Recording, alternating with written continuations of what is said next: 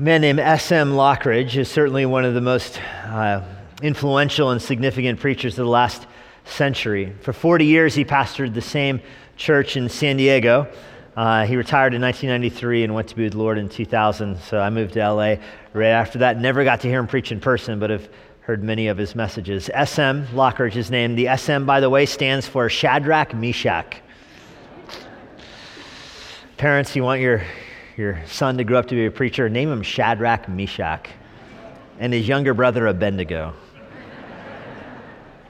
he wrote a poem that's uh, mm, well known. It's called uh, It's Friday, but Sunday's Coming. And many of you, I'm sure, are familiar with this poem. It's often used in sermons. I just wanted to read it for you, at least a portion of it, the first part of it. It goes like this It's Friday. Pilate's struggling. The council is conspiring. The crowd is vilifying. They don't even know that Sunday is coming. It's Friday. The disciples are running like sheep without a shepherd. Mary's crying. Peter is denying. But they don't know that Sunday is coming. It's Friday. See Jesus walking to Calvary, his blood dripping, his body stumbling, and his spirit's burdened. The world's winning, people are sinning, and evil's grinning. But they don't know it's only Friday and Sunday is coming. I've drawn in my Bible a line between verses 21 and 22 of Psalm 22. Arrow points up, verses 1 through 21, and I just have written, it's Friday. 22 all the way to the end, it's Sunday. There's a world of change in this psalm between the verses 21 and verses 22. In the first half of the psalm, you see the Savior nailed to the cross. In the first half of the psalm, you see the Savior forsaken by the God who sent him. The psalm begins, if you remember in verse 1, with the question the Savior asks My God, my God, why have you forsaken me?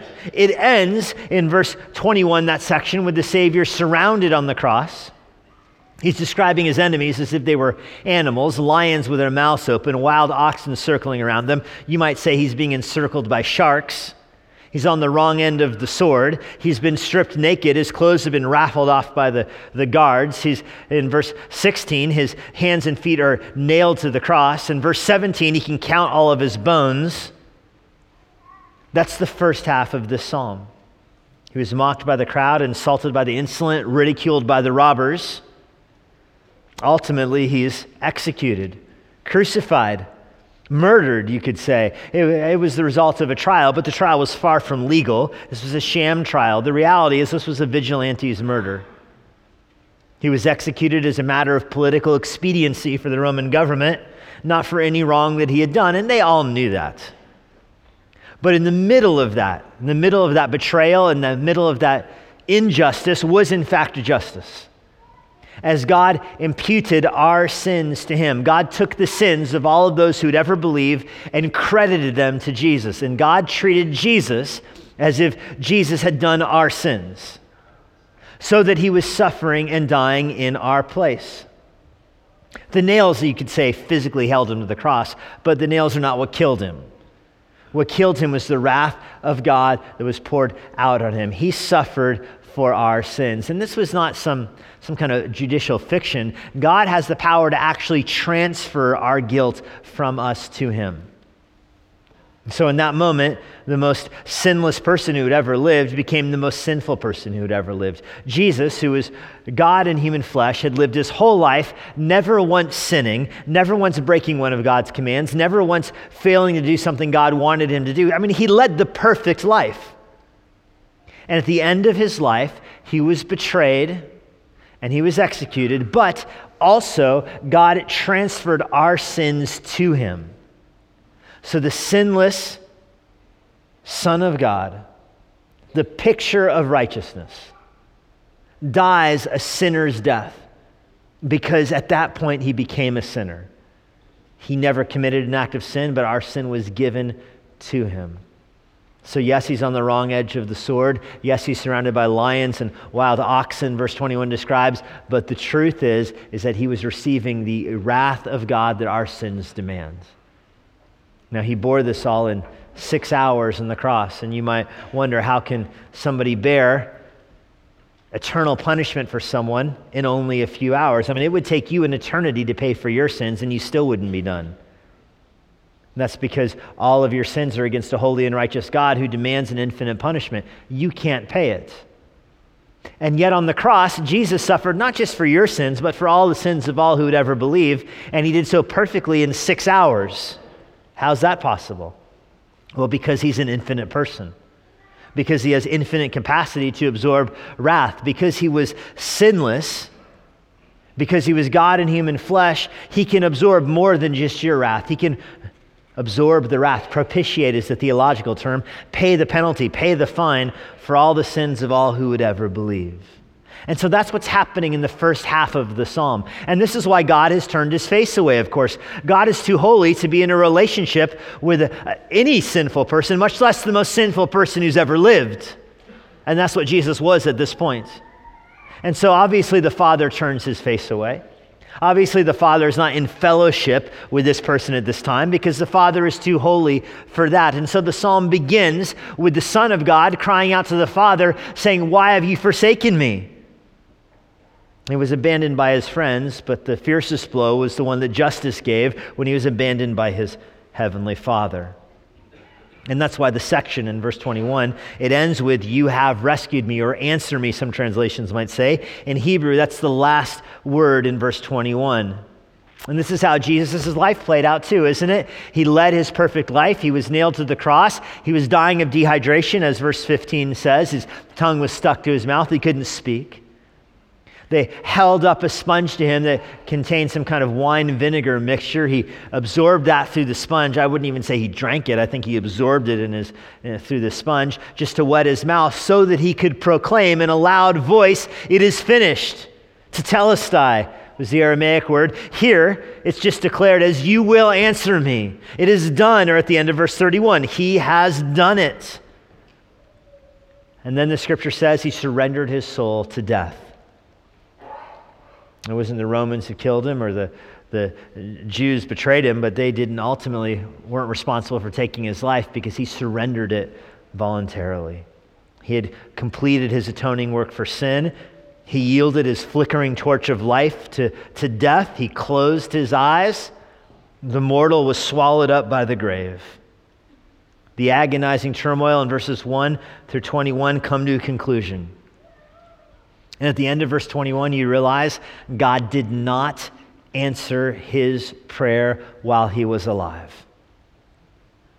He was the Savior sent from God who was praying to God, but God turned his face away. There was nobody on the other end of the line, so to speak. And I don't want to repreach everything I did last week in the first 21 verses, except to say that when that section ends, there is no answer. God does not hear his prayer in life. And then he goes to the grave. But then everything changes. Once he dies, he's restored to the Father. Once he dies, his prayers are answered. Once he dies, he's received into heavenly fellowship. And you think, a fat lot of good that does. Yeah, but he resurrects from the grave. So he comes back to life, walking on earth, making his dwelling among us, living on the earth, resurrected from the dead. That's the message. That's the white space between verse 21 and 22 is his resurrection.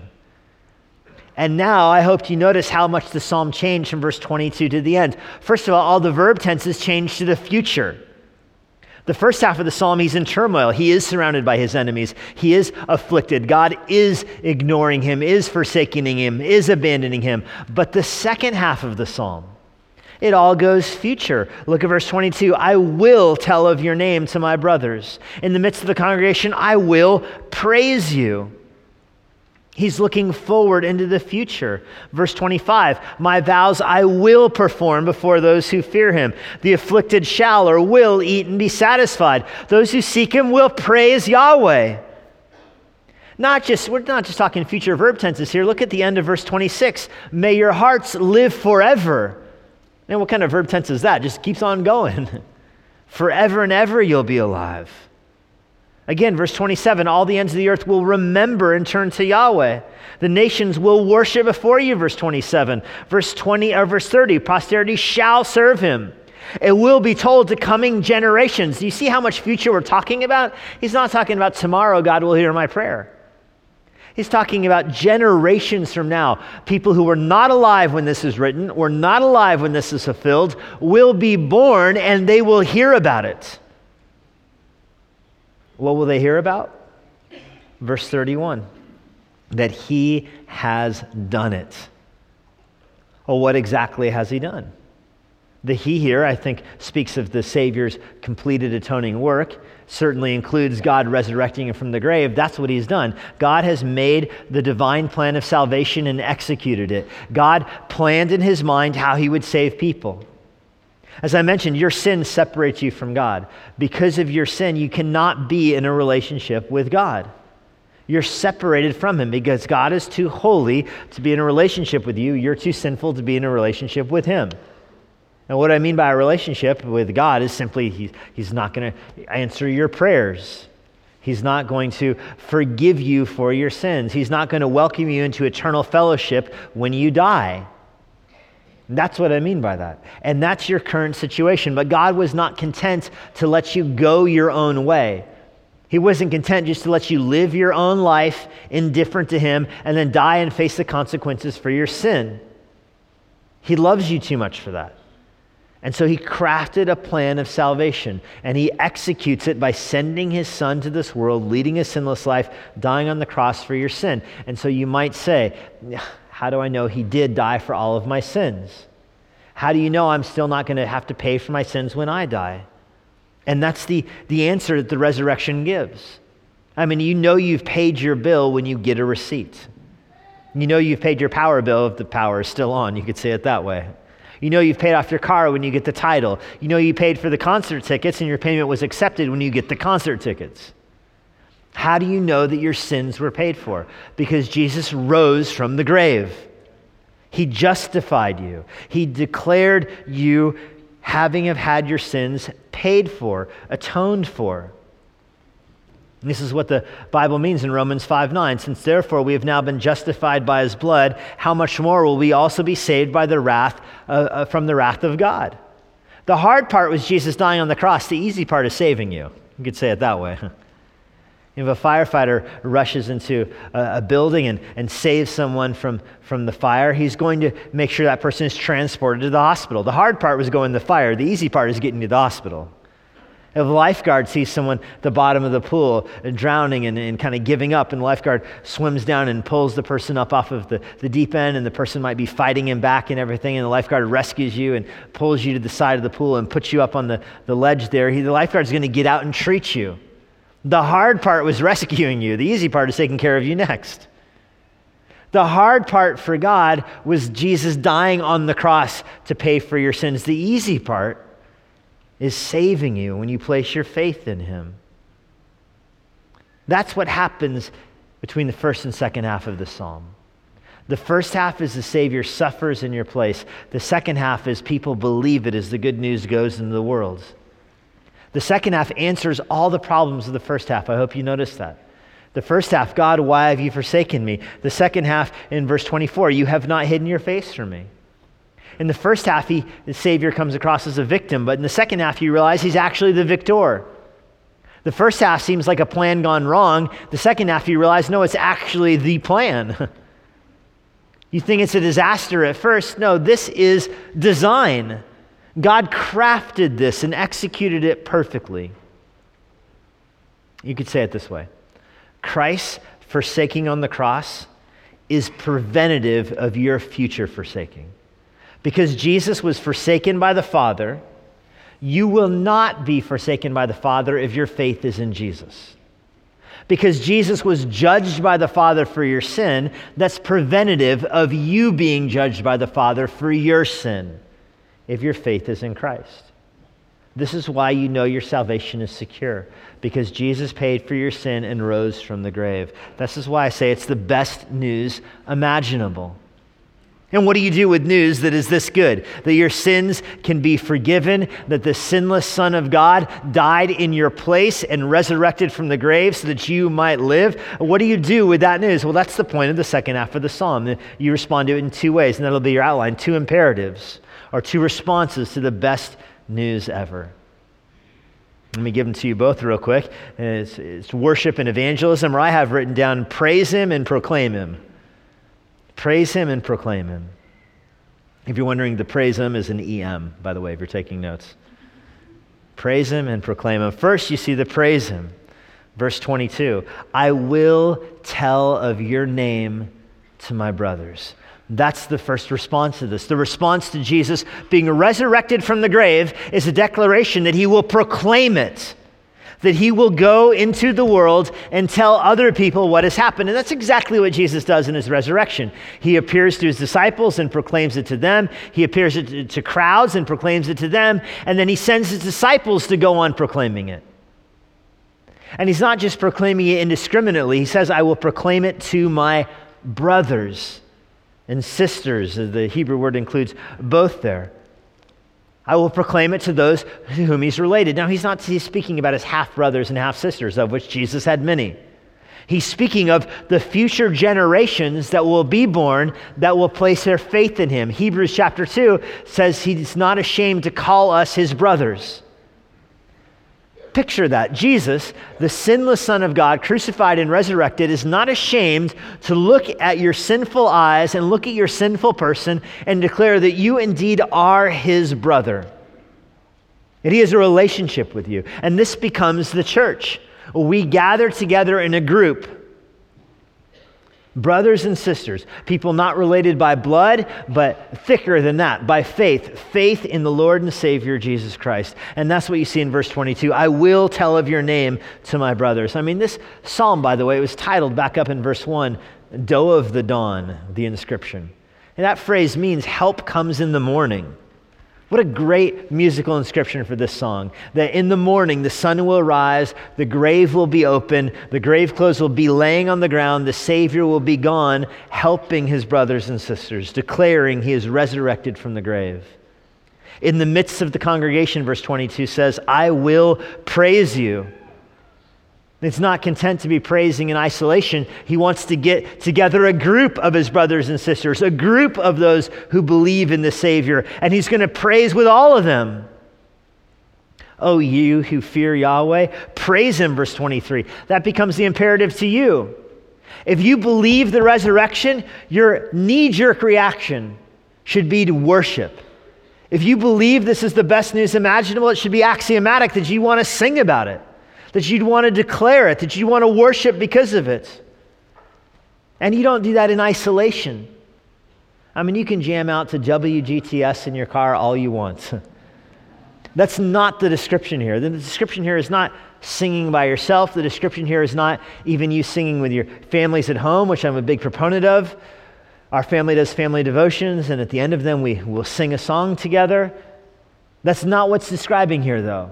Here it's describing singing the news of the resurrection in the congregation.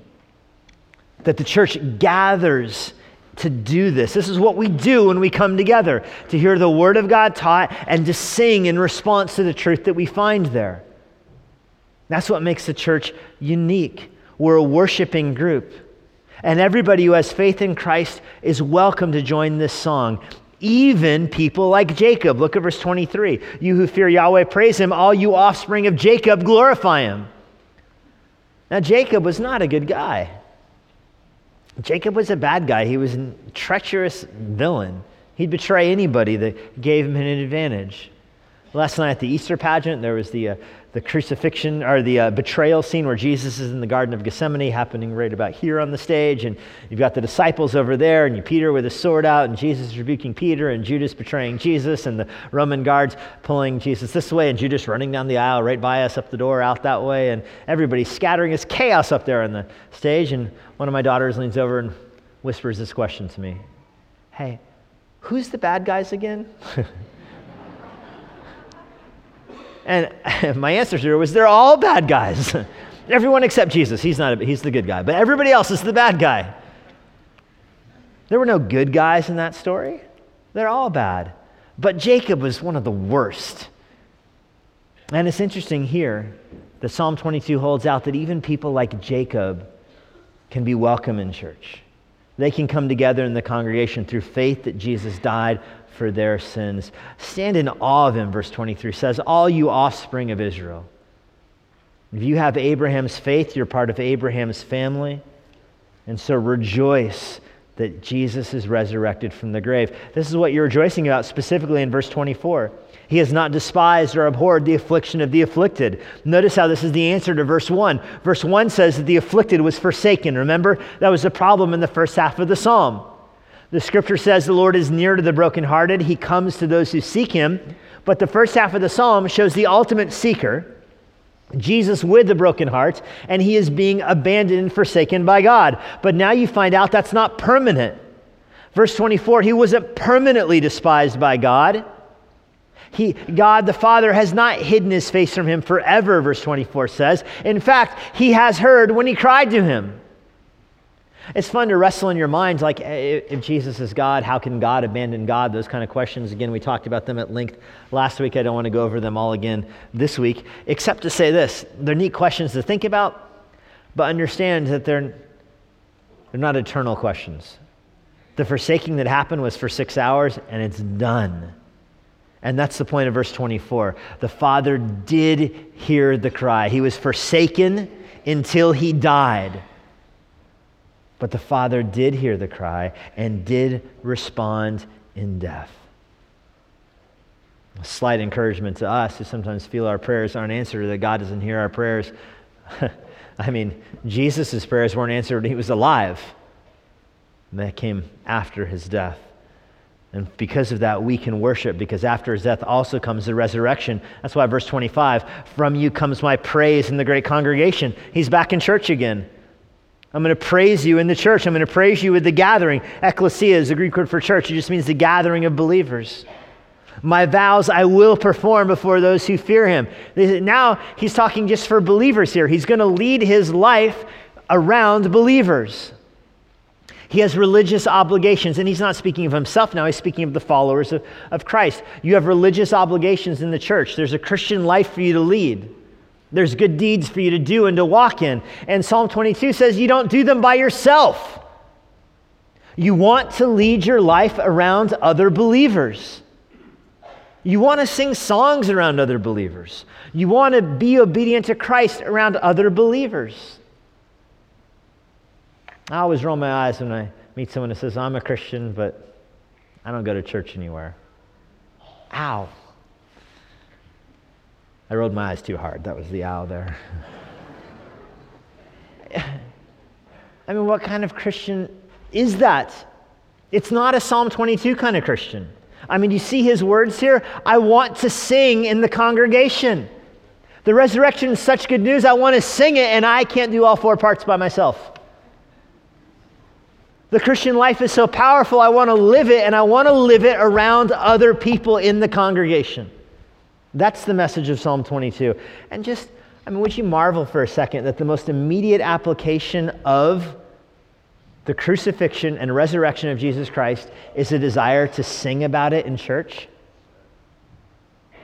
He doesn't go to, you know, Ephesians 5, and we're not going through the put off, put ons here. He goes right away. Jesus is resurrected from the grave, so I want to sing in church. Jesus is resurrected in the grave, so I want to live my Christian life around other people.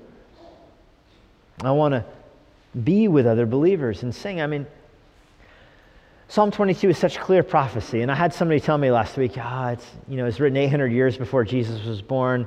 I don't, it's hard for me to see how this could be prophecy about Jesus.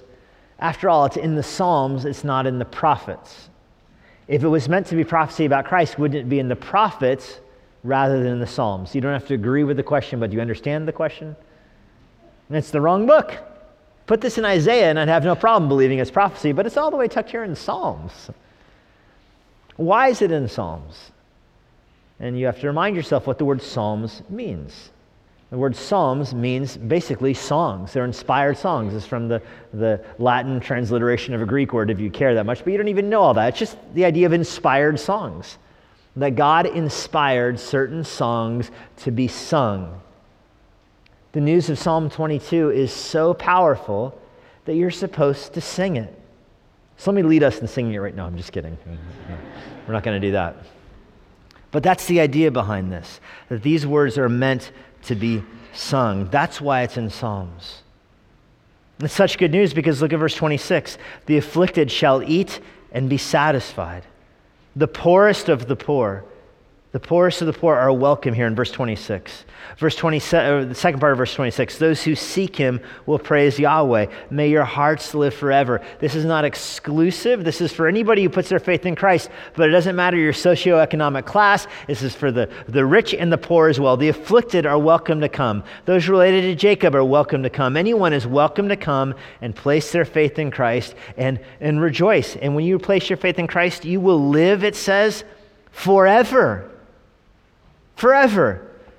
Even though you die, you'll live. That's the point of this. It's not a promise that you'll escape physical death, it's a promise you'll escape spiritual death. And you will live forever. You might think, well, what do I do forever? I'd be bored in heaven. Forever boring. I'll tell you what it's like. Verse 26 says you'll be satisfied there. You're not going to be bored. It says satisfied. Whatever you're doing there, it will satisfy you. Verse 26 goes on to say, You will be praising him forever. So you will be singing and you'll be rejoicing and you'll be praising him because you'll have eternal life, life forever. And you can start that singing now. What a provocative challenge that in light of the resurrection, you're supposed to respond with singing about the resurrection. In fact, this song is going to become a mandate for missions. This, this mandate to sing, the musical mandate of this, you could say it this way the musical mandate becomes a missional mandate. And that's the second point. You're supposed to praise Him, but you're also supposed to proclaim Him. It's not just about worship, it's also about evangelism. And that's verse 27 forward. All the ends of the earth shall remember and turn to Yahweh. Everybody in the world is going to hear this song. And this is what I mean. It's supposed to be evangelism. You have to actually tell people about this. You know, we're a singing church. We sing loudly. I love that about Emmanuel. We sing loudly, but we even have DC Washington working for us. but no matter how loud he is, it doesn't get through the bricks and across the street and into Starbucks. Maybe if the wind's behind it, it might, but you know what I mean. we have to actually take the good news with our feet and then our lips into the world. The singing at church is what roots us. That's what gives us deep roots. That's what puts us and plants us here. But then we spread. We gather to worship together and we scatter during the week to do the work of evangelism. And that's what verse 27 is describing. This is supposed to go to the ends of the earth. The people in the world are supposed to hear about this. The phrase ends of the earth should make you think of a map. Put a, you know, a flat world map. I know it's a globe, but work with me here. It's a flat world map. Put a cross in Jerusalem. The cross goes up, and all of the world has these concentric circles kind of ricocheting out from Jerusalem. book of Acts, Acts 17, Paul says the nations are going their own way. They're groping in the darkness, trying to crawl away from the cross, trying to move out away from Jerusalem. But the good news of what happens in the cross reverberates out and it goes out to the ends of the earth. And so as the people are crawling away from the cross, the news of the cross hits them. And when they hear it, they turn around and they look at the cross and they're drawn back to it. That's what this means. They'll hear about it. They'll hear the song you're singing. They'll hear the Jesus you're proclaiming. They'll hear the resurrected Savior you're believing in. And the, when it hits them, they will turn around and look to the cross and be saved. That's verse 27. It's not just for the tribe of Israel or the family of Israel. Notice, all the families of the nations shall worship before you, verse 27 says. All the families of the nations. Anybody on the earth can believe this. It's good news for the whole world. This praise becomes missional and it will expand family to family, nation to nation.